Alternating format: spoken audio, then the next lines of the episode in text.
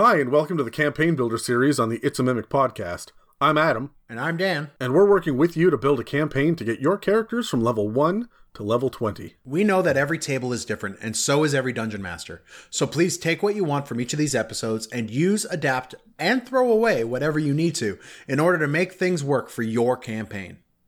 We have no idea what our party will be, so we'll be designing encounters for an assumed party of the following five archetypes Warrior, Priest, Mage, Criminal, and Outdoorsman. The characters will be leveling up as we go, but for now, we're at level 2, and we're heading to a temple in the middle of a riot because the gods have gone missing. Please be aware that this episode contains discussions that may trigger some people. Listener discretion is advised. Let's get to building.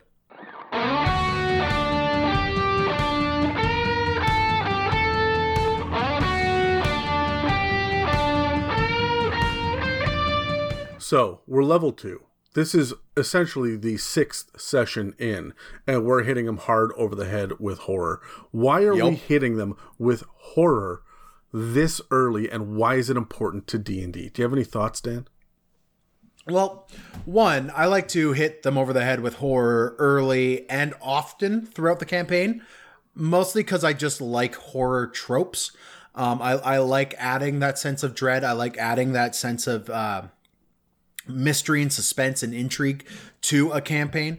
But it also uh, it really helps reinforce the players uh, or rather, it really helps reinforce the characters in the players' heads. Um, it, it helps the players develop their characters a little bit more as they start to delve into the things their characters and them as players find frightening. Yeah, honestly, we start to get into a bit of the players and the characters' flaws with this.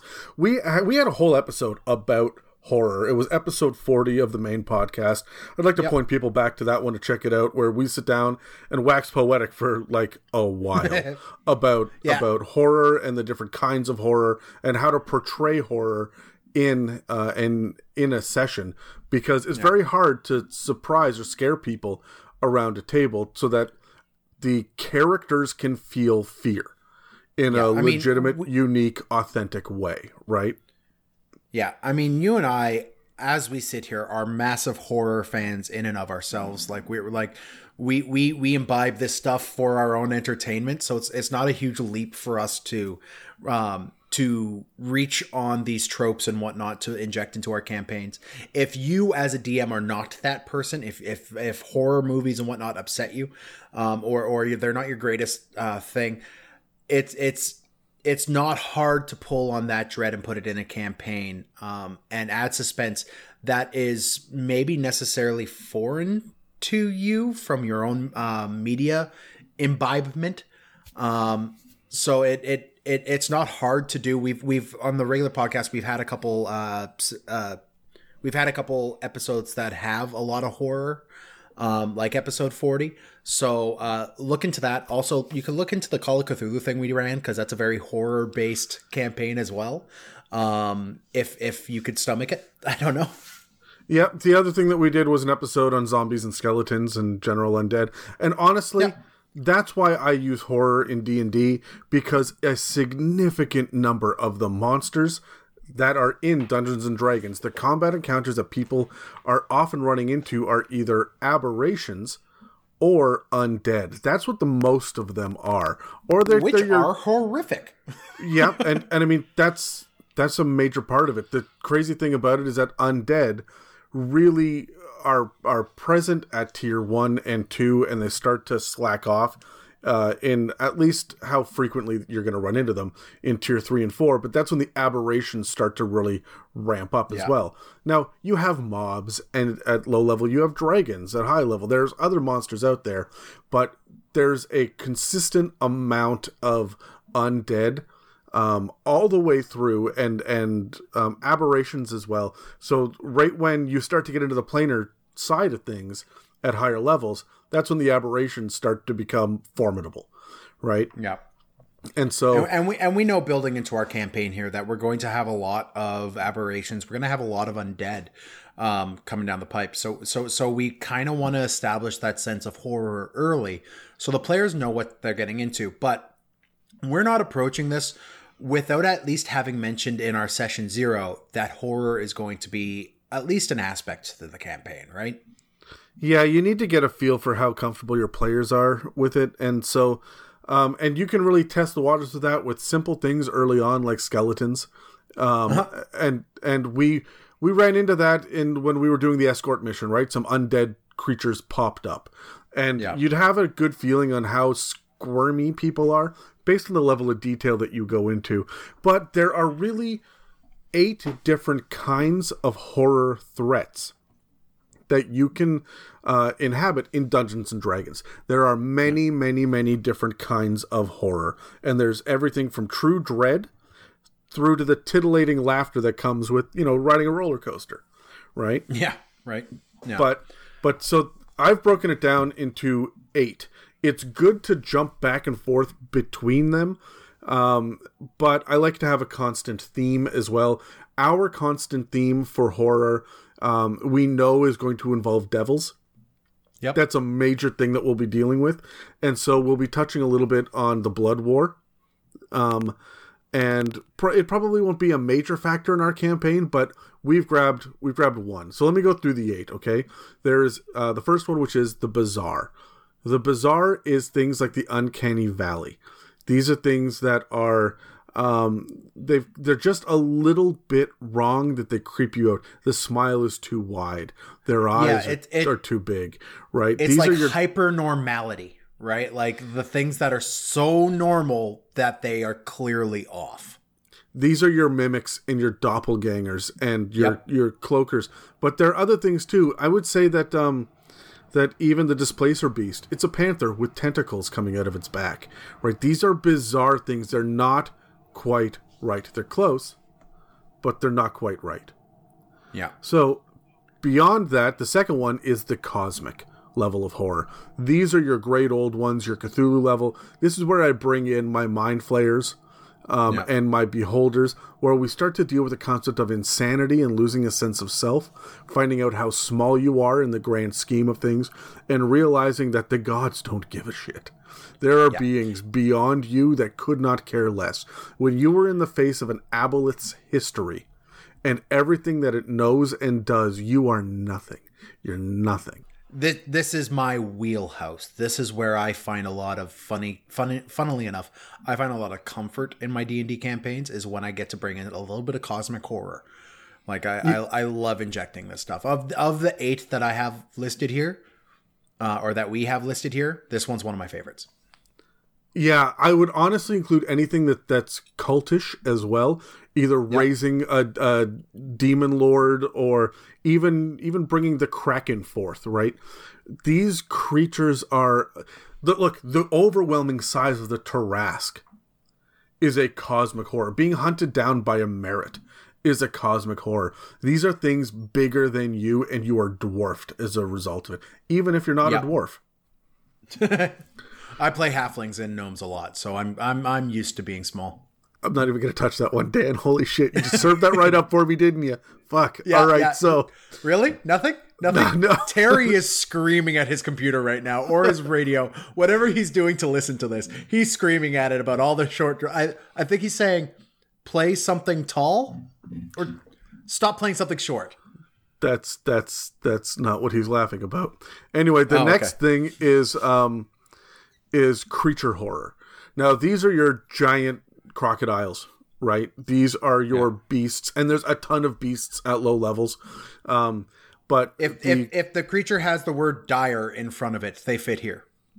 Yeah, now we're not talking the the weird monsters because that's the next one. Your chimeras and your griffins yeah. and whatnot. These are obviously monstrous creatures that you could you could probably build a, a, a B level horror movie around, right? A, a manticore stalking the streets of New York or whatever, right? Like there are some some creatures uh, in D and D that are just very obviously a bear or yeah. a wolf or a snake. Uh, I would include spiders here as well. Scorpions and stuff, yeah. Yeah, these are creatures that your party will be familiar with and immediately recoil from because when they run into a wolf the size of a car, they uh, they instinctively know that this is a bad thing. They know that they're in Yeah. for some real trouble. And when more wolves pop up, they won't be surprised because they understand kind of what Yeah. the mechanics are automatically for these. Whereas monsters, you get a chimera that comes down. It's got the head of a lion, a wolf, and a is it a no? It's a lion, a goat, and a dragon. I think in D and D. Yeah. So um, when that thing shows up, they don't know what they're dealing with, right? And so the monster is is the next thing, which is an unknown threat as well. Um, and they've got a These are your manticores and stuff like that. yeah, a lot of your your um, what's the word I'm looking for here? It's a lot of your, Your mythic creatures, right? Yeah. So yeah. these are the things. Even giants are are considered monsters because they're they're just larger versions with a different mentality, and you're not quite sure what you're getting into when you run into a frost giant or a fire giant. These are not just tall people. These are giant type in D and D, and they're their own unique thing. So monsters are, um, they're really good at tier two and tier three. There are some good stuff in tier one, but they really come to fruition in tier two and tier three. Um, but the one, my favorite one to put into a campaign is when you start dealing with people's phobias, the phobic threats, the things Yeah. like um, the water genasi that has to deal with the plane of fire. Right, or the um, just small enclosed places. Or You can have- darkness or loneliness right? Like these are all things you could really pull into. Um maybe maybe you have a uh what is it? Like an eladrin druid who has never known a group of people larger than his three of his circle. Um now you've put him in a crowd right? So like things like that add a certain level of horror. Yeah, from heights to being buried alive to clowns. Again, I could use spiders or snakes in here for a lot of people, right? I know that Megan from from the regular podcast has a real problem with spiders, um, Yep. which I didn't know when I plunked six of those minis down on the table in front of her one time. Um, but I learned it quickly. So the idea of the phobia, this is going to start to play on your players um, mo- almost more than it will the characters. They have to make a real solid choice if they want to explore the phobias and the fears of a character. But Yeah. Typically when I'm when I'm typically when I'm starting a character, I I will write down the one thing they're afraid of and this is when I'm rolling a character. Usually it's one of the last things I do when I create a character. Um and that one thing they're afraid of is that will be a massive motivating factor like for for Lockie who we've talked about on both uh, this and the other podcast quite a lot. His big thing was being alone, um, and and specifically being alone uh, without any sort of contact to his family, like being the last, like losing his daughter was his biggest fear. And any single time you would pull on that thread, Lockie became unraveled a few times because he didn't want to lose his daughter. He didn't want to be alone. But there was also an instinctual phobia for you, Dan, with the idea of harm coming to a daughter because you have kids, right? Like Yes, there was yeah, exactly. there was a gut reaction that you had, and that's probably the easiest way to get a reaction out of your players when it comes to horror, beyond the idea of "ew, that's gross," or Yeah. you know, "oh, cool, that sounds awesome," right? The, the the way to really dig in and get legit responses is to look at their their real fears. The next one on the list, the one that we'll be dealing with the most because we're dealing with devils, is uh, the religious horror. These are things like um, Exorcisms. possessions, but also the idea that there are greater cosmic forces out there that are actively working to corrupt your soul into torment and torture for eternity. Even the idea of ending up in a space like limbo for the Yeah. for the rest of time is a horrifying thought to to some people. And so um I was really debating whether or not to put this with the phobias, but I think it I think this is its own unique thing because this is when it comes to horror, the idea that um, that there can be unseen people behind the scenes, working in the background, dealing with powers far beyond you, and they're getting right into your space. They're coming at you. They know your mind better than you do, and yeah. they're able to manipulate. That's really frightening for a lot of people, and that's why we have movies like, um, not just The Exorcist or Poltergeist. Those are those are um, pretty straightforward on the nose. And Poltergeist, people would say, is a ghost story, right? Maybe yes, that's yeah. on that's undead, but it's the same religious horror of the fact that what is the afterlife? The idea of the afterlife being potentially evil. Yep. Is is well, in what the when I categorize it, that goes into religious horror. In, so, in, episode 63 of the main podcast, we talked about clerics. And in that episode, I mentioned that your characters should have at least an opinion on the gods.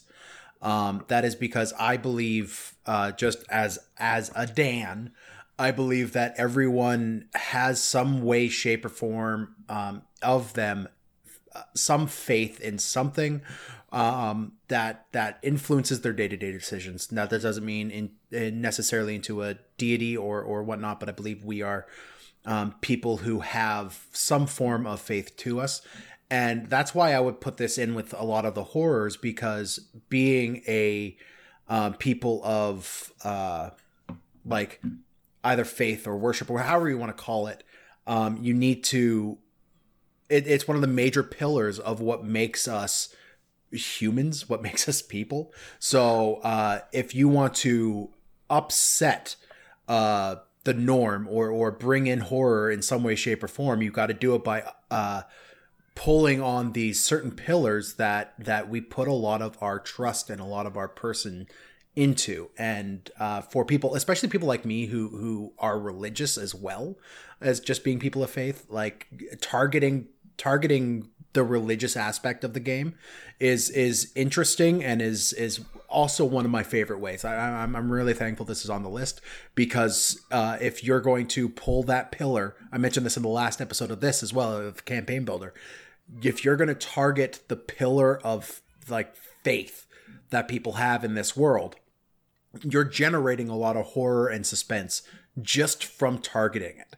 Yeah, no, I completely agree with you. I think that a religious horror, the idea of the afterlife um, being something that you strive towards, uh, uh, and it can go so very thoroughly wrong. Your fate yeah. is sealed. That yeah, this, is this, terrifying for people. This this threat is like soul level stuff. The second you start mentioning your soul, you start mentioning, uh, or you start. Sorry, the second you start mentioning your soul is the second you start uh, hitting the religious side of things.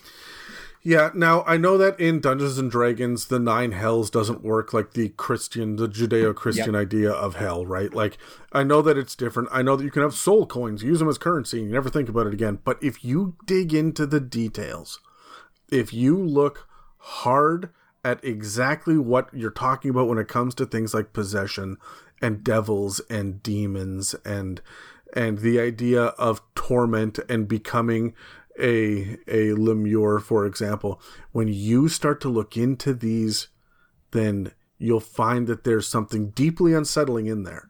Now for those people that are listening that are not religious and they're like okay well i can ignore this one. I am going to say this just because we're going to talk about religious horror quite a bit because that's what we're dealing with on this yep. in this storyline because the gods have gone missing. There it is. It's right in the freaking conflict, right?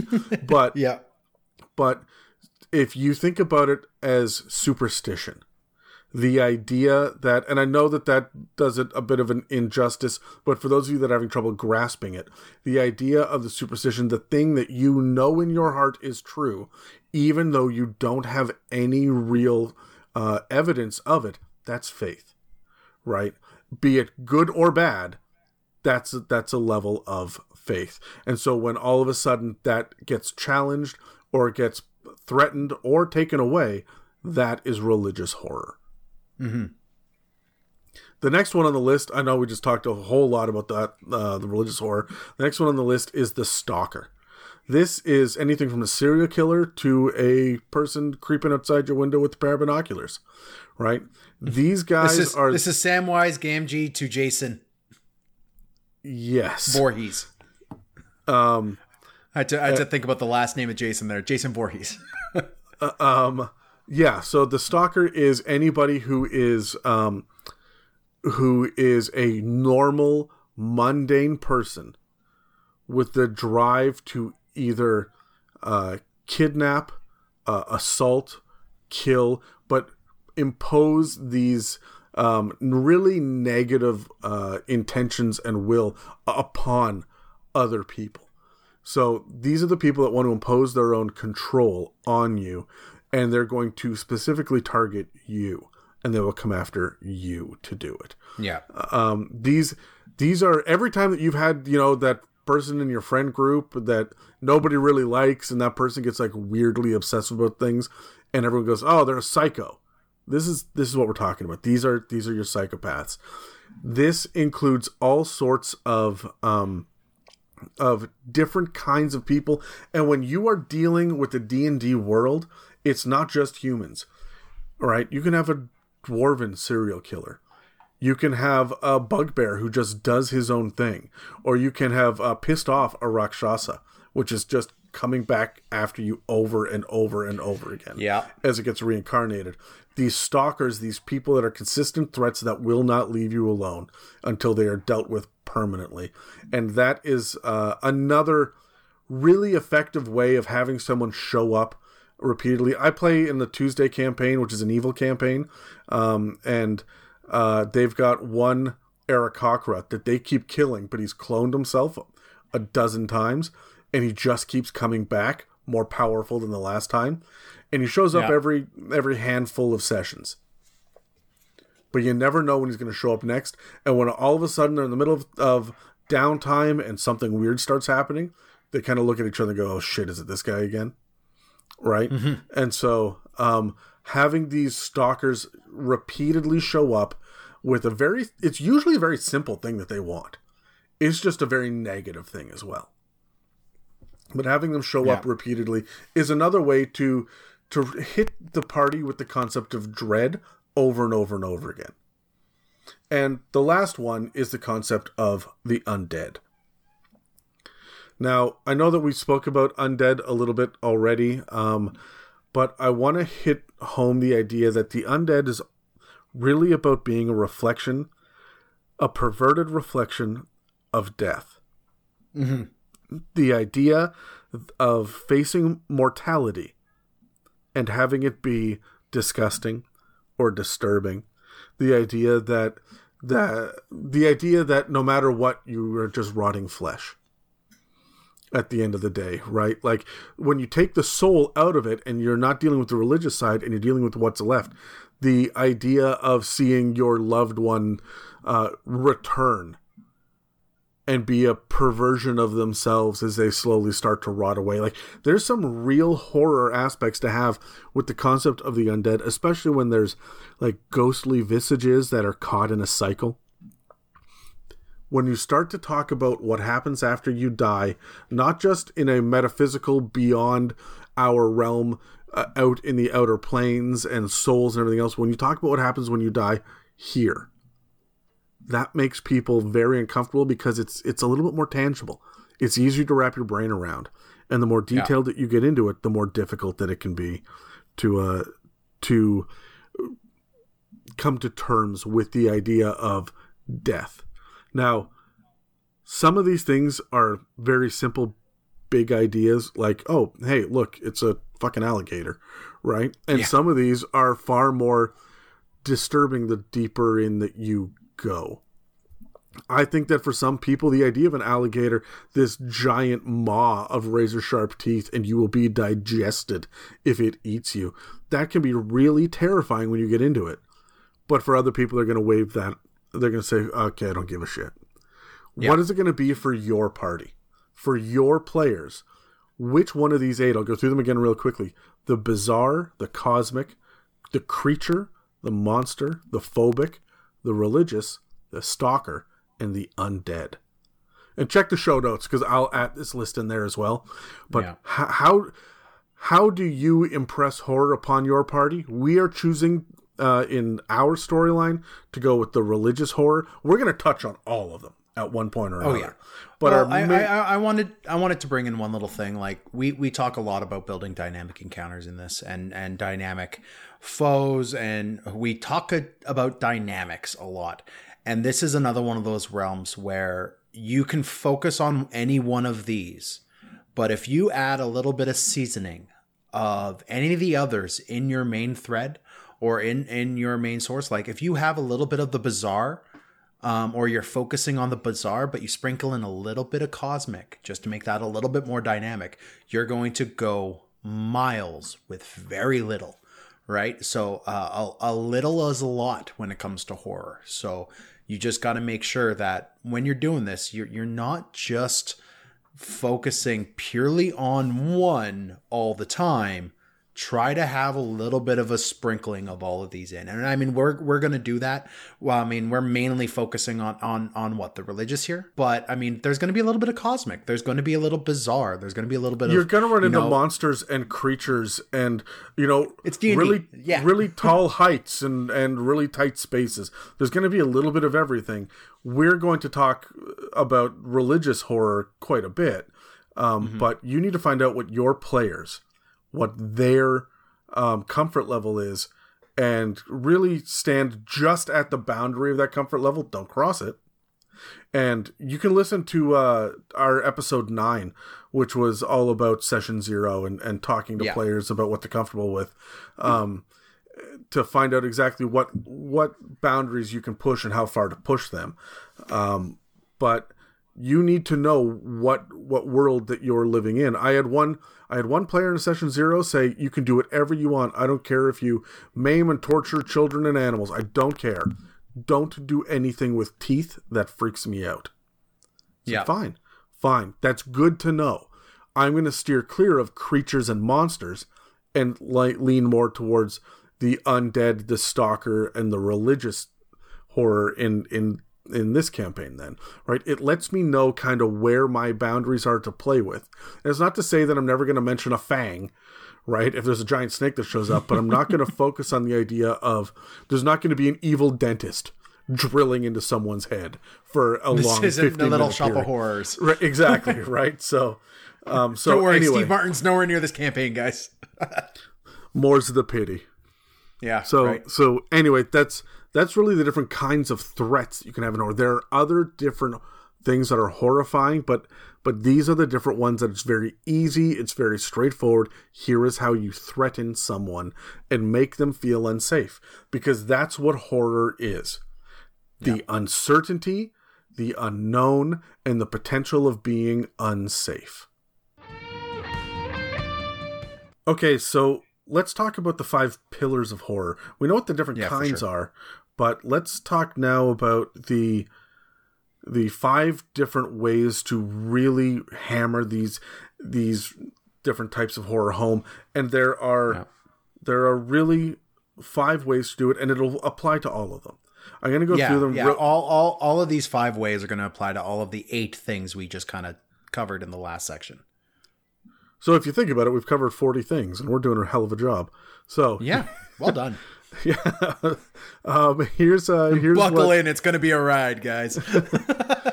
here's what uh what I'm talking about. I'm gonna li- list it all out, and I'm gonna do it in order of ease. What you can do. What's the easiest thing to do in D and D? Disgust, suspense, dread, pain, and helplessness. Again, that's disgust, suspense, dread, pain, and helplessness. These are the five pillars of horror. So, you can apply to any one of the things that we talked about before the bizarre cosmic creature, monster phobic, religious stalker, or undead. Any one of them will have these feelings attached to them to some degree. But disgust is the easiest. And let's start with that. Okay, Dan, what disgusts you? you. You're just not a nice person.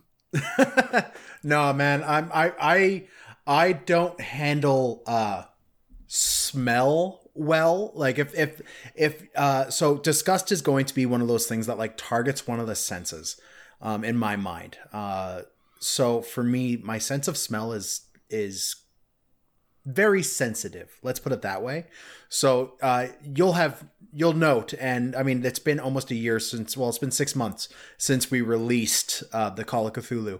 I'm talking a lot about the things you could smell when I'm describing a lot of things I want to put people ill at ease because that puts me at ill at ease. If I'm if I'm talking about you know a acrid scent in the air or or uh, uh, the smell of bi- a bile or whatnot, these are the things that are going to bring disgust in me. And then when you get into the different types of horror as well, um, being able to take these things and have them these threats attack your senses that'll bring disgust yeah, and most dungeon masters will be able to figure out really quickly what that is. And the things that hit people the most are uh, the like you say, smell, taste, and feel.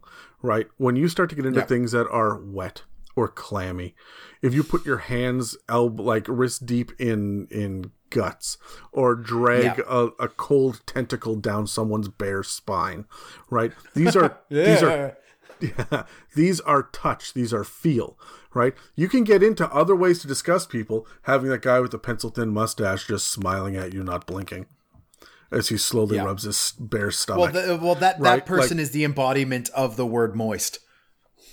Yeah, exactly, right? So so it's pretty straightforward how to disgust people, and that is I think the most common way that we see people try to apply horror in D&D. But another mm. one, the next one is suspense. And this is something that I think a lot of people, a lot of DMs struggle with. The idea of of building up expectations just to drop that hammer. And yeah. a lot of players don't like it. And this is this is why we have entire subreddits called RPG horror stories, right? because because people are trying to the DMs are trying to say, "Hey, but you didn't see this coming." Right? And that's the problem is they didn't see it coming. Right? You tried to have this moment of reveal without the suspense. So the concept of foreshadowing, of letting people figure out riddles, of knowing that shit is coming, but they don't know when, they don't know how, they don't know how bad it's going to be, they don't maybe know, they don't know where it is or who's going to be involved, right? Yeah. Implying that there is something bad that is going to come, but you have no control over it is a very big issue for a lot of people and that will create horror as you sit there and say hey i'm not telling you how many turns but in a certain number of turns that npc that you all know and love is going to get executed you have yeah. to save them right and really laying that out that is that is suspense there's nothing else there except the idea that oh my god, we we've ramped up the tension. We need to move this this plot forward. We need to figure out what's going to happen next. And yep. you as a dungeon master actually have control about when that happens. So um, yeah, the, and I mean this is also going to be uh, setting your atmosphere of even the literal gaming space that you have adds to this as well. This this is probably going to be one of those ones that um, really if if you can master atmosphere, it's going to make this a lot easier to attain. You're absolutely right. So, um, the next thing that I think is um, it kind of leans a little bit closer to suspense is the idea of dread. Knowing that something bad is going to happen and being helpless with it, but it's not a number of rounds, it's a number of days. It's not this one bad thing will happen to this one person. It's this is gonna this bad thing is gonna happen to everyone. Dread is yeah. a little harder to pull off. The closest that I ever got to true dread was with you, Dan, when you went, as we talked about before, you went to go um, find your daughter. And the closer you got, the scarier things were and yeah. you knew that things were going to be stacked against you. And when you guys ended up inside a magic circle and one of your players was was missing a leg and and unconscious and another You're player welcome, Megan. Uh, and another player was low on spell slots and it was just 3 of you cuz we didn't have a fourth member at that point and you're sitting there with your daughter and one other NPC and you can see where you need to go for safety, but there are eight vampires between you and there, and the magic circle only has a certain amount of time left. You knew, you knew you were fucked. you knew it and you're like, how am I going to get through this? What are we possibly going to do to get through this? And you knew it was going to end poorly. And you put all your hopes on one strategy and it almost worked. And you were mad for weeks afterwards Oh. be- Yep. Because it it you felt like the rug got pulled out from underneath you because you saw the suspense and the dread building and you said wait i see the light at the end of the tunnel. But there was no light. That that was an oncoming train. Yeah. and and that's a really really good way of of long term um long term consequences affecting your players is is leading up and foreshadowing and giving them the sense of dread now when we talk about our encounters coming up here in a little bit uh, it's really important for everyone to remember that we are going to be dealing with suspense and dread the whole time doing a lot of atmospheric things, a lot of description. We'll be talking about our plot as we give these things out, but there's a lot of description involved in and a lot of uh, a lot of details that'll make you uncomfortable. Right. And so we're not going to get into every single little thing here on this podcast, but you should honestly go listen to episode 40. It'll tell you how to do all of that stuff. Yeah. I mean, there there is one thing I did want to mention, especially when it is establishing dread, establishing suspense. Um, like I said, you're you're targeting a player's uh, senses, um, but be very very careful um, when you target emotion, because there will come a. And Adam, you've called me out on this, especially uh, because of Call of Cthulhu. I did it a couple times when I was running you guys through that, where I would I would say your character feels this right and it wasn't wasn't a, a, a sense it was an emotion i was i was implying that you got to be very very careful when you as a dm are describing these these avenues of horror because you don't want to remove agency by making an emotive decision for your players or for their for their characters in a moment.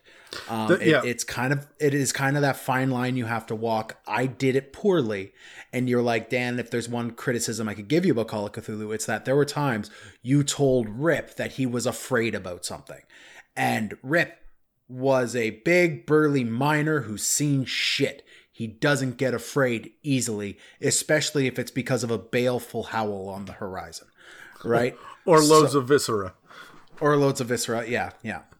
So, So fuck in a heap somewhere. Um the So- so so, as a as a DM, you've got to be incredibly careful the way you are phrasing your description when you're trying to establish suspense and dread because you'll want to um, imply that their characters are feeling that fright or feeling that dread by literally just telling them you are feeling afraid or you are feeling dreadful.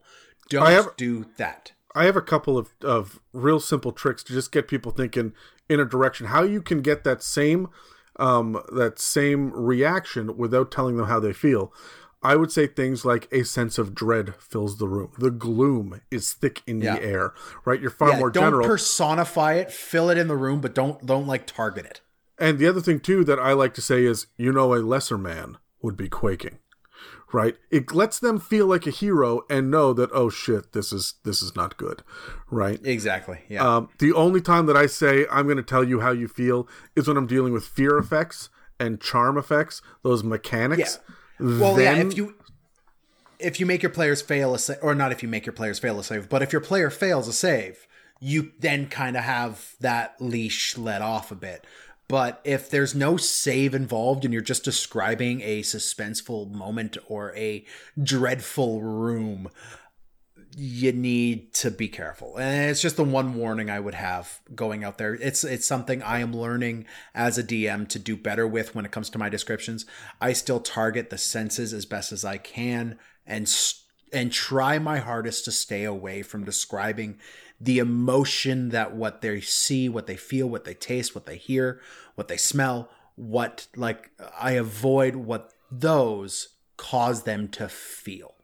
And and and I, yeah, I I think that you are. I mean, good on you for for admitting a, a flaw. I don't have any flaws, but um, Yeah, none at all. None at all. Fucking None at all. But killing my child after months of trying to get into it. I'm still fucking bitter about it. I'm not just angry for a couple weeks Adam. It's been almost a year.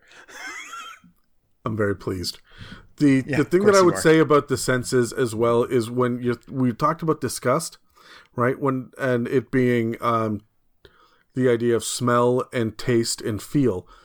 Dread is very much about sight and sound because you can give clues by smearing blood on a wall that they see. It's that they're not tasting the blood or feeling the blood. What they're doing is they're they're taking in these clues and it's slowly building a picture and they don't like what that picture is starting to look like right and that's that's where i would start to come into the idea of you talked about the baleful howl in the distance all the time in call of cthulhu but that was adding a sense of unknown dread on the horizon. And that was a great example of you uh, hitting that home where you weren't telling us what to feel. You were telling us what we hear. And we were sitting there we had to make a joke out of it because it was it was starting to get uncomfortable just the fact that this thing keeps getting closer and it keeps getting closer and we don't Yeah. know what to do about it so so we're gonna have a little bit of gallows humor and that's what you're gonna run into as a dm with dread and suspense people will try to undermine you and you just need to keep ramping that tension up Yeah, I mean, with with our other campaign, I had uh, we were getting closer and closer. Like we were we were finally on the you know uh, arrow shot path to uh, redemption of my daughter uh, in, in in our campaign. Um, and then you gave us uh friggin' what were they? They were wyverns, I think you gave us. And there was all sorts of dread. Like we were racing against an undead army and a hurricane was coming, and it was just all of these things had like all this environmental stuff was um, making it so it was harder. It looked harder and harder uh, to attain me saving my like my character saving their daughter in the game. So I I I, I tried to add levity uh, to the campaign and to to your ultimate chagrin by naming my uh, wyvern Cardi B. and you hated that. You absolutely hated it. You're like, I'm trying to establish a thing, and you're ruining it by this. But that's what that was. That was me trying to be like, all right, I'm I'm I'm sick of the dread. I need something to laugh at. Yeah, it, it is going to happen. But just if you see them starting to try to crack jokes and whatnot, and you know how to read your players in your table, you will understand that um, what they're doing is they are trying to break the tension. That means you're getting Yep. to them. That means don't let up. Right? And the more that Dan or or any one of my players, the more that they start joking in the face of uncertainty and doom and dread and whatnot, the more I'll target them. Right? Because I'm gonna take that laughter away. Yeah. And it's not to be cruel, it's about getting stuck in this emotion. Yeah. So- it, it, it's it's about ge- uh, generating an emotive response of some sort. Right. Now, one of the things that you can't generate is is the next one, pain. You can't okay, please don't harm your players. However, you can harm That's, your that's characters. That's why I have the metal dice, Adam, to whip at my players who are pissing me off. you you have you can hurt characters all day. That is your job as a DM is to, to throw monsters that can harm the player characters left, right, and center. But you can't you can't actually sever nerves or No. or cut people. Like all of this is descriptive. And unless your players are with you, they're on board where they they you know, you lop off their finger and they decide that they're going to scream and fall to their knees, they've got to buy in. They've got to work with you. Pain is hard to actually establish. You can do it in NPCs and you can talk about how the monsters are screaming in pain when your paladin uses their holy smite against them and whatever it is. You can you can talk about these these different ideals uh, or sorry, you can talk about these different ideas about um, what pain is like in the world, but you cannot force them to feel it.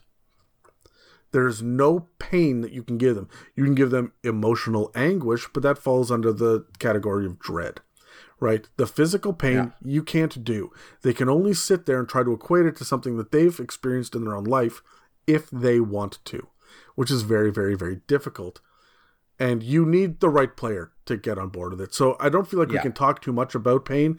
When you come to horror movies, y- use them as as a great example. You can sit there all day and watch Saw and Hostel and all of these torture porn movies that exist out there to that people absolutely love the body horror, people screaming as they get splashed with blood and all that nonsense. But it doesn't happen to the audience member. No. And that's the same thing at D&D. You can do it to the See- NPCs, but it won't happen to the PCs.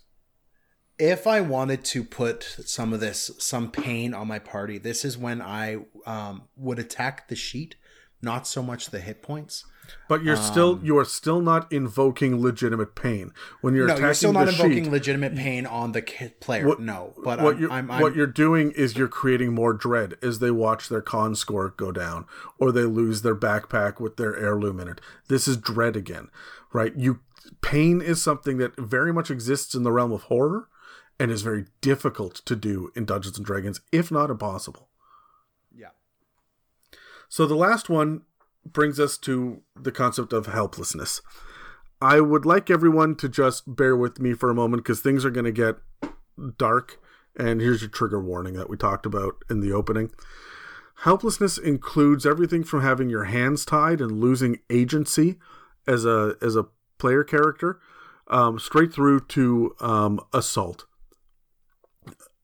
one of the things that we talk about uh, in our episode 9 is the fact that you really need to be upfront with your players about what is okay and what isn't and honestly on most tables if not all of them sexual assault is on that list Yes. one of the things that is so horrifying about sexual assault when you sit down and you look at the uncomfortable conversation that people have to have about it, one of the things that's so upsetting is the loss of power in that moment. The idea that you are helpless. So, doing something like holding someone down, grappling them, and then tying them up as the pirates are all laughing in their faces and like taking their boots off. There's nothing sexual about this, but that could be triggering. And you don't know the personal histories of all of the people at the table. And as much as we say, don't remove agency, there are times where you want to throw your players in jail. There are times where you want to take um, options away from them and make them think outside the box. The wizard has entered an anti magic field. These are moments of creating helplessness. When your cleric can no longer heal and a bunch of, of guys with crossbows show up, your guys are going to freak out. Your players are going to lose their minds. They're going to start getting angry at you for creating this trap, and they're going to start to get angry at each other for not working together. When one person says retreat, nobody else does, that person leaves and everyone else dies. Who's getting blamed? Is it the person that said, I told you to retreat? Or is everyone else saying, if you'd stayed, we would have lived? Right? As you start to create this concept of helplessness around people, um, you can create some real tension and some real horrific moments, but it's rarely horror. And when it becomes horror, when you've paralyzed someone and you slowly have that centipede crawling up their leg with the poison pinchers, and if it gets up to their neck in the next two rounds, then they're going to get killed. Once they watch themselves slowly be, uh, get turned to stone, whatever it is, this idea of actual physical helplessness can be a trigger to people. Know your players as best you can and read the table very, very closely when it comes time to actually implement these things. Use baby steps only. Helplessness is actually one of the easiest things to implement because it is very simple for a DM to take away agency. But I would hazard to say that it is also the most dangerous and the most difficult to get right. Because you're A, going to make people very angry, B, make people very upset and trigger something, or C, pull it off perfectly. The ability to pull it off perfectly is very, very um, difficult to to grasp. It takes a lot of experience. I'm not saying don't try, but I am saying use your best judgment and read the table, use your common sense, and keeping in mind that if you fail at this, then the other two options, the anger or the upset, are very real and will come at you as a dungeon master. Yes. So I know that we've spent 50 minutes or or close to it at this point talking about horror in general, but it's because it is such a important and touchy subject. And mm-hmm. I'm going to bring it up again. The subreddit RPG horror stories is full of characters who are suddenly made helpless. Either they've had their agency taken away and the player is now writing angry about it, or there's been some sort of thing that has triggered them and and they need to get it off their chest now. There are hundreds of stories like this. It's your job as a dungeon master. It is your job to be the referee to make sure that everything's fair because it needs to be fair for it to be fun. We're here to have fun. And if your party is signed up for horror, that's great.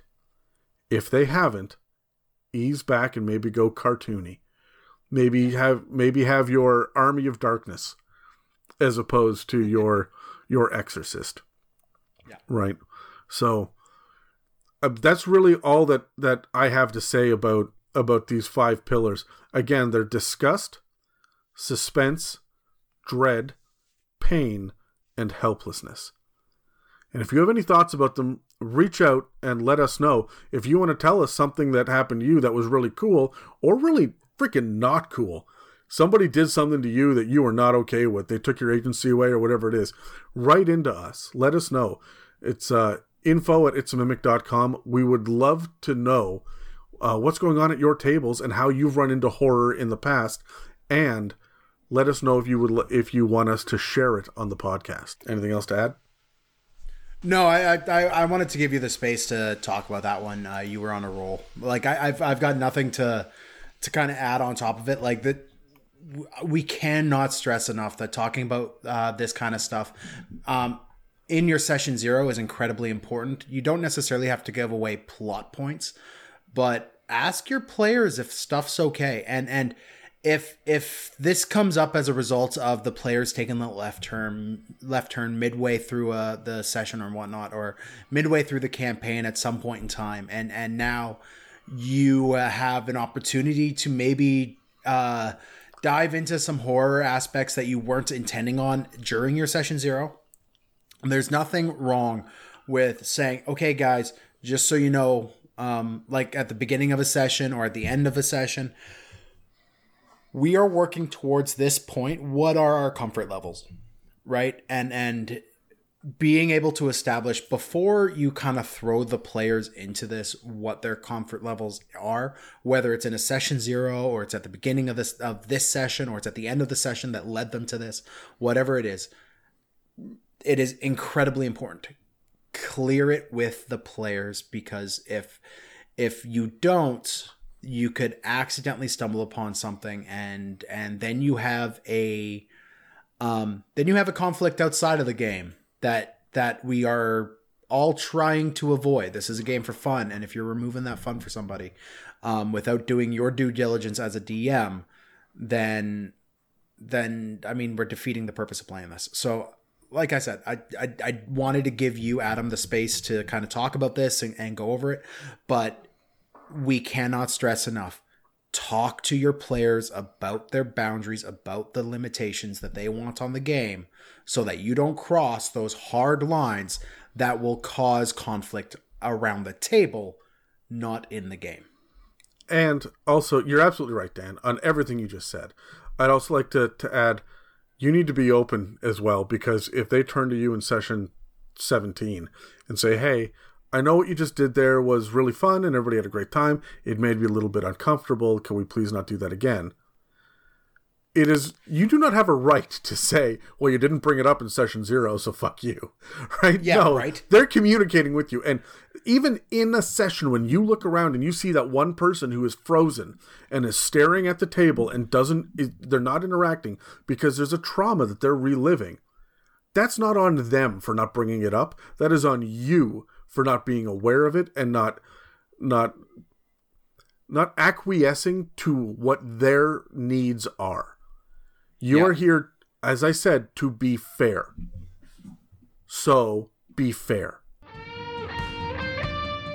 Okay, Dan, we've talked a lot about the big ideas around horror, the do's and do nots of it. Let's get into our own specific encounters now. Um, and let's uh, let's talk about what what's going on. We just finished a riot, or we think it's over. What's gonna what's gonna happen next? Yeah, what is the let's fallout from roll. the gods going missing? So let's roll dice. Let's roll initiative and let's find out what we're doing. Cool. I got a 13. Oh, I got a seven. All right. So, uh, what we established in the last uh, session um, is that the people are upset. Uh, the riots have been uh, quelled, but there's this kind of eye of the storm thing, and um, there's there's kind of this eye of the storm atmosphere going on in the uh, city, and you've got to bring it back to some sort of intensity, especially when you're dealing with horror. And I'm a big fan of starting with a bang, and I literally mean in this this instance a massive boom.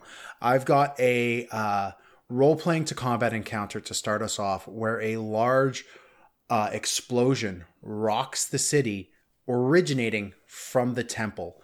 And as the sound of this boom kind of uh, dissipates, this low drone of crazed holy men and women as they come out from the uh, temple grounds, uh, dirty and crazy, starts to strike at this large crowd that is built up outside of either the town hall the temple, wherever you have this crowd after this uh, riot. So uh, your party has to uh, get this crowd to safety and fight back the um, crazed cultists who are homicidal without a fault as they're going right like they they, they are going for the kill and they're crazy and they're chanting and they're droning and they are this um, irresistible force moving out into this courtyard um, Yeah. and this is this is this is going to establish this threat this this um psychological uh, level threat as well as you have this droning you have this uh um, people that your party might have even interacted with that are now crazed and homicidal The thing that I like about this is that you are still building from the last episode, um, the last session that you did, which was all about um, uh, becoming a little bit of these authority figures and being in charge of this area. And so now that you come here, your players have to make the choice: are they using lethal damage on this? yeah. Right? Or or or are they just subduing?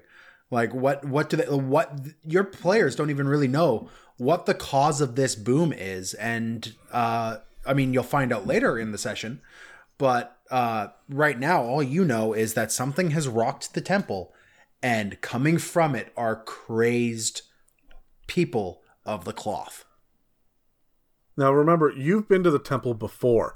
We were at the temple at the end of the um, the session that was all about uh, rewards and resolutions, right? Where you ended up in the temple, and uh, and that you discovered that the gods have gone missing, and Lachlan's Lock kind of threw you under the bus, and so here you are again at the temple and in a direct conflict. This is becoming a constant theme, and this is now a setting that should be relatively familiar to your party. So I, I like the idea of getting here and seeing the exterior of the building and uh, and giving the idea that the threat is not is not over. The riot, the looting has calmed, but the religious fervor still boils. Yeah. I would definitely reinforce the idea as well of um, the gods being upset. So in this like explosion, I would have um, I, I would throw a lot of symbolism out there as well. Like I would have the iconography of the religious orders of the temple falling off the building, or stained glass windows blowing out, or but it, but or- it has it has to be the the um holy people that are doing it because the gods themselves have no power they're gone Oh, Yes, and and that that'll come out as we get to it as well. Um, this also, uh, in a very subtle way, reinforces your players as the protectors and authority figures of this town. As now you are trying to save this crowd that you redirected here um, to to this courtyard. You're trying to save them, and now you are the barrier that is keeping them from a crazed menace. All right, so for my first one, uh, you can either really tack this on to the end of yours, Dan, or I was thinking that when you get inside of the temple, um, you find a dying member of the um, congregation. The uh, maybe they're a member of the church, or maybe they're just a, a, a big believer in, in what's going on, like like a deacon level. If if you go if you go with that uh, that methodology, that metaphor, but you you head you head in and you find a person who is dying beyond repair. They are dying. Maybe they're already dead, but in their last yeah. moments, they're going to provide some sort of riddle or puzzle on how to help. What I'm doing here, Dan, it sounded like you had uh, a um, role play to combat out front. So I'm looking at exploration to role playing. When you're inside and you start moving through the area and and even if you're outside and you're looking at at the group of uh, of people that are are left behind, the exploration could just be you looting the bodies and you find yeah. something there, something that says, you know, you need to get inside. This thing is happening. There's a sect that is doing this. Something that uh, that is going to reveal why this religious fervor has amped up way past what it should have. Even though the gods are missing and there are, are citizens crying in the street, why is the temple full of holy people who are hostile? what is going on and so they're they're going to find a a clue in here um, something for them to try to figure out um, I like it being a riddle so that they've got a, a, puzzle to solve. They can talk to other people to try to help get clues and whatnot. Mm-hmm. Um, but they're going to go exploring either the inside until they find this body, or they'll they'll be looting the bodies outside um, or the pockets if they decide not to kill the people outside they're gonna you know rifle through their pockets right afterwards what whatever yeah. it is um but they're not going to be able to get help from the person that is giving them the riddle. Um this is very dan brown right? Like there's there's this one puzzle that the person is dead but he was pointing at this painting with the letters lfr in his hand. Like i'm just making shit up now right? But yeah. but whatever the riddle or the puzzle ends up being they've got three or four different ways to figure it out uh, we talked about puzzles in our dynamic encounters in episode five of this um, podcast so um so whatever it is, they've got this this puzzle or this riddle that they've got to solve, um, and they've got to work together and with other NPCs in order to do it. So my next one is you have made your way into the temple itself, and you get into the large area of worship, whether it's a sanctuary or some sort of uh, uh, congregational area uh, that has been blown out, and you see the bare stone of the foundation of the church exposed. And on this is a glowing circle on the ground, pulsing with evil magical power. Um, there is probably a um, a, a, a, couple droning cultists around these crazed uh, holy men and women that your party is going to have dispatched. But uh, I, what I really want to focus on is this kind of exploration to combat encounter where your party now has to try to figure out what is going on with this magic circle. Um, it's clearly not a good thing. It's resonating evil power, and even the most mundane of your party members is going to be able to determine this is super duper evil. Um, and that you need to stop it. So uh, your party's going to try to discover this. But when you have such a focus for evil in your world, evil's going to find its way to be drawn to it and come out of the woodwork. And I would have at level two, I would have several uh, shadows and and um, other kind of incorporeal undead even coming forth from this area that you know funerals and memorials have been held in. There's probably a graveyard out in the back that has. You're saying this uh, place has now been desecrated. this place has now been desecrated by this evil and they're coming out of the woodwork here and floating toward so while your party is trying to determine how to shut off this circle they are now having to defend themselves from shadows and lesser ghosts and and level appropriate threats that are flowing towards and are drawn towards this foci of evil.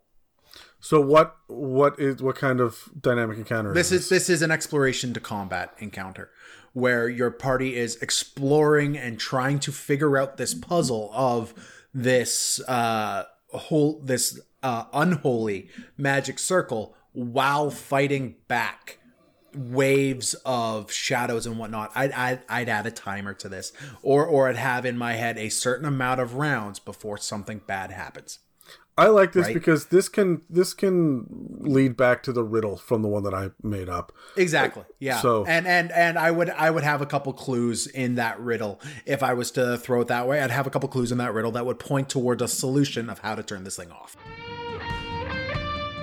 Now, the thing that I want to talk about just before we move on to mine then is um as we go with the with the chanting of the people outside, the dead body inside and the empty temple, um the idea that there's this large pit uh in the sanctuary of the temple with the uh, this massive glowing circle in it and whatnot we're also we are starting to build the dread and the suspense of this entire scenario um, there is going to be certain things the iconography that is going to be smashed but also maybe the ways that people have died um, this is going to create a serious um, a serious level of disgust as well that you can play with and and give people I would I would paint the scene with people that have died but the, their face is full of ecstasy even though Oh, like, yeah. like as as they're dead this they've they've died in the name of this god or this whatever the reason behind it is. So this is where we say we're bringing the horror in and this is religious horror. So my next one is going to be a uh, role playing to combat. And this is what it all comes down to this seal. I, I had no idea you were going to put this this glowing circle. I'm going to call it a seal. Um, this is um, going to have summoned in a demon or a demon has opened it up from the abyss. And or they've they're using their power now to become um uh to make their presence known. But there is a demon inside the temple that is using the opportunity to get a foothold on the prime material plane. And this is the first mention that i'm going to make of the um of the blood war. Yeah. we know later on we know that our ba- our big bad guy is asmodeus. We know that we're going to go to the nine hells. We know that we have an imp later in tier one that we're going to be dealing with but i didn't want to hit them right off the bat with the obvious we're fighting devils in this campaign right? So i went with Yeah. demons. It's a slow roll into this and it's going to slowly build the overarching concept of dread now that the gods are gone what are the evil beings up to so this is going to be a mid-level demon but way overpowered for this level is going to be a hezrou okay Jeez. Okay. yeah, so there's no way that the party can fight this thing. However, it's in the body of a man and it has strange magical powers and they've got a high-level priest that's battling it. And while they are helping the priest with the ritual, and this is the role playing, right? Where they're they're talking with the priest and they're trying to figure it out. There maybe they're talking to the demon itself and getting information. While all this is going on, the Hezrou uh, actually wins for a moment and releases low level CR half, CR one uh, demons into the room. And now you have to protect the priest. So this is Yeah. why it's a role playing to combat. You have to protect the priest while he wrestles that Hezrou back down. And I think at the end of this, depending on how well the players do, you can have um, the players. Oh, maybe maybe one of the players goes unconscious and the player gets possessed. That could be interesting too. Talk about helplessness, right? Yeah. Um, now watch your character's body get run by the DM as an evil creature for Jeez. a couple of rounds till the priest can knock them back into the other body, right? But whatever it is, there's there's got to be some. Maybe it's a nun with a Hezrou trapped inside, um, and and they've got to protect this poor innocent nun and this priest who's doing the exorcism as long as they possibly can while they're getting attacked depending on Yeah. how well they do, depending on how quickly they get through it, the Hezrou will either be um, banished and the nun saved, or the nun will die and the Hezrou will will dissipate, and you will have no idea where it went, and maybe you'll run into it later. I haven't gotten that far yet. We're not even anywhere near tier two or three, which is when you'd run into this. So Yeah. I haven't put any thought into this, but having a bad guy that could reoccur later is never a bad thing, right? But this is the No, nev- moment never a bad thing. this is a this is the moment of there being real real horror real um, religious destruction that is happening the corruption and the desecration this is where dan i put on the the music that's just like evil cult chanting in the background of my session to really hammer this home. We're playing d&d by candlelight for this. I love it. The one thing I would be uh, cautious about is if you've had an encounter where you have like waves of things happening and then this happens and you have more waves, really be aware when you're planning these encounters that you have to deal with a certain amount of uh, resources that your party will have been dwindling as they get to this. So be aware of that. Have some sort of um, out if things get a bit too complicated or or too dangerous and you start wiping out your party. Like if you have two of your players go down, things can spiral out of control really quickly. So as a DM, you've just got to be aware. Be careful when you're planning out these encounters where that sits. Um, i think th- especially when you especially when you're bringing in like demons and manes and and and uh dretches and things like that like you have you have a little bit of leeway but it's a little bit. You you kind of you're kind of threading a needle here um with the horror and it could go bad quick. I think that by adding something as simple as um, the priest imbues your weapons with radiant energy, so you do an extra one d four, or the yeah yeah yeah the, the priest has a holy symbol that can heal up to three times, uh, back up to full maximum hit points, right? Yeah. Or or like whatever it is, so that you have this this item or this this blessing, so that you can see that, and and maybe he says, hey, this holy symbol will work all of the time. You will always be healed and never take damage ever again in your life, and then you do. And he stops and goes, "Oh my god, my god, like my gods are gone." Yeah, this is actually a really cool opportunity for you to play into this priest as well. Like, was this priest one of the crazed uh, uh, holy men that you knock some sense into and is now trying to respond out of remorse for some of his actions outside? Or, or how does this play out with this priest? This could be the foundations of a key NPC and like friend of the party coming down the pipe, or even an enemy of the party if if this gets played poorly um, by the players. Not poorly, but if this goes poorly for the players. I mean, Um, you, you like- could take you could take a page out of The Exorcist, the movie, and have the priest pull the the demon into himself and then kill himself. Or maybe the Yeah. demon escapes and the priest has no choice but to slit his own throat, or something. Right? Don't lay off the horror just because the encounter is done. Exactly. So my my last encounter for this session is um we've had a lot of heavy combat. We've had fighting cultists and crazed holy men and some undead and some demons and fiends all brought in. So I really kind of wanted to give the party a minute to breathe and instead of using their muscles, I want them to use their brains a little bit more. So I have I have a bit of a um I have a bit of a role playing encounter that is also going to bleed into a bit of an exploration encounter. As with all of these physical threats are finally subdued, uh, the the the priest who led this exorcism, be alive or dead, has in some way directed the players to um, the cause almost of all this the the source of the information the source of this infection uh, which which is going to be this long sealed book of prophecy that has been opened up.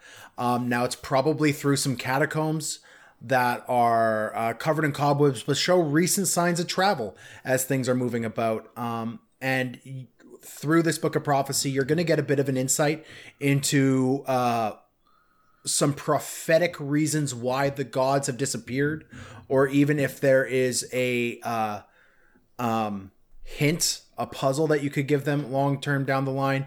But all of this stuff is going to be behind going to be behind a locked puzzle door that your party then has to figure out how to open to gain access to this book of prophecy. I like the idea of the priest not having the information of how to get through the door. Maybe this priest is low level. Oh yeah, I like that. Like he's an he's an acolyte, and that's why he couldn't handle this with them, but like by himself. Yeah, and so he is is going to try to find. He's going to help them try to get through the, the locked door. He'll be able to give hints, right? But he won't know the way to do it. Or even better, if he died, he comes back as a spirit that can only stay for 10 minutes. I I I and I, I would almost and, have him just be a guy who stays in the catacombs so he's always there. Like long term, you could have this spirit priest down there. Kind of gives you an interesting NPC of the guy who's a ghost who's just locked in an area. Um, but no, I'm, I'm I'm down with this idea where this guy could even help from the grave, from beyond the grave. All right. So the last one is uh is I'm to finally allow the players to take a breath. Okay? The last dynamic encounter I want to I want to give them is party politics. They have sealed this off, but they know the gods are missing. They know that everything is still in turmoil outside. They're on the side of good, but their big triumph was done behind closed doors. They've got only what they can say. They don't have any proof right? They may be left bodies on the steps of the temple, right? Did Lachlan's lot were, were, were Lachlan's lot right the whole time? Does this cast them into a shadow of doubt? The priest they just helped yeah. is either an acolyte that no one believes or now a freaking ghost. And there's a dead nun, and these guys are covered in blood. And none of this happened until they, uh, you know, until they brought this potions guy in, hmm. in this potions merchant into town. Are they to blame? Really stop and give them the opportunity to look around and say, hey, you know what? Things have gotten bad. They've had a chance to do some really good things. They've they've had the opportunity to make a difference and to save a lot of people. What do they do now? Give them the opportunity to have a little bit of agency. Let them look around the temple if they want and give them things to find that may help them. Or go back to Tremblay's and find out that Tremblay has uh, rewards that will help them against demons in the future. Here's this will mitigate one damage every time a demon attacks you. Some minor, mundane discount magic item that they will feel, hey, you know what? This is really important. This is great. We we have this as they as they step out the, the front of the temple. They see that um, that this potions merchant that they'd escorted into town is sitting there with potions healing people out front right? And decides to give them some potions too because i'm sure they're pretty beat up and bloody by now oh, right? oh yeah. Yeah they're they're definitely on the raggedy edge at this point. Um, one of the things that i mean you said throw some shadows and incorporeal beings at them which means they've taken stat damage. That whole demon battle was really hard. So they're going to need to feel like they've accomplished something give them the opportunity to have the party politics, to sit down, talk it out, strategize a bit, and come up with their next plan. Who's the bad guy? Who's the enemy? We don't know who let this demon in. We know how, but we don't know who. We don't know what happened to the gods, how much of this stuff is Lachlan's lot behind, what state is Tremblay shop in? There's a lot of stuff still up in the air right now, and we're going to resolve a bunch of it before we go too much farther here in the next couple of episodes. But yeah. it's time for them to stop and take stock and give them yeah. not the opportunity to have downtime and get a short rest, but to meet amongst themselves and say, shit, now what? This is a really good time for a breather because you've had a couple really intense episodes. Uh, sorry, intense sessions. You've had a lot of shit going on. Your party's going to need to unwind, and there's going to be some uh, effects from the cause that your party is that you have to deal with, and and they should all be things of like this is where you're bringing in your denu- uh, the the denouement, right? Like this is when you're bringing in this this uh wrapping up of at least this two sessions because you had the riots and then you had demons um, of stress. I'm not even I'm not even having a denouement here. I'm not I'm not having anything like a resolution yet. I'm letting them just breathe and figure Yeah, out what yeah, happened. Who are they pointing fingers at? Who went down in the fight? Who ran away at this point? Who got scared? Who got hit by a fear effect? Right? Hey, let them roleplay amongst themselves because you've kept them on their back foot dealing with one NPC after another. We've talked a lot about combat and role playing all the way through the Yeah. last two sessions now, right? Let them Well, finally they've, they've interact a with lot of themselves. They're information they alone need now. to sort through. Like What do they do? they've got a lot of stuff with Lachlan's lot that they now have to deal with, right? And they have to plan what the next step for them is. So like they they need a moment to breathe here to collect themselves because if you just keep on giving them information, they're they're gonna get overwhelmed. And a lot of the stuff they learned last session and the stuff they learned this session are gonna get lost. this is the thing that I that I think is important to really hammer home is that this is their opportunity to breathe and, and collect themselves. Maybe maybe I would give them a short rest. Yeah. Or I would look at them and say, you know what, guys, you have probably twenty minutes or so by yourselves here to take stock of everything that just happened. What are your strategies moving forward? What items have you picked up in the during the riot and and off of the cultists and from the temple? What do you guys have? What are you low on? What do you need? How's your hit points? What's your strength at right now? Right? Like have them sit down and Yeah. talk it out. Get them all on the same page again because they have run from one thing to another, and this is going to mitigate the fatigue. All right, so we've talked about horror, not just the different kinds of horror threats that that can be present in Dungeons and Dragons, uh, but also the different ways that you can um, apply those threats to your campaign. We talked about uh, these different encounters that we went into. We specified, uh, we spoke quite a bit about religious horror, and we talked about the boundaries that you shouldn't be pushing. Again, if you're looking for more information on horror, you should go check out episode 40 of the uh, It's a Mimic podcast. And if you're looking for more information about boundaries, check out episode 9. If you want some more information about the dynamic encounters that we've covered and why they're so important, go back and check out episode 5 of this series. But let's just acknowledge that things got dark here for a minute. So let's take a week and Yeah. shake it off. This is going to give us a chance to reboot our mental hard drives and return to the land of heroic fantasy. So tune in next week when we look at everything that has happened and now find out what is going to be the payoff. We're going to talk law and consequences.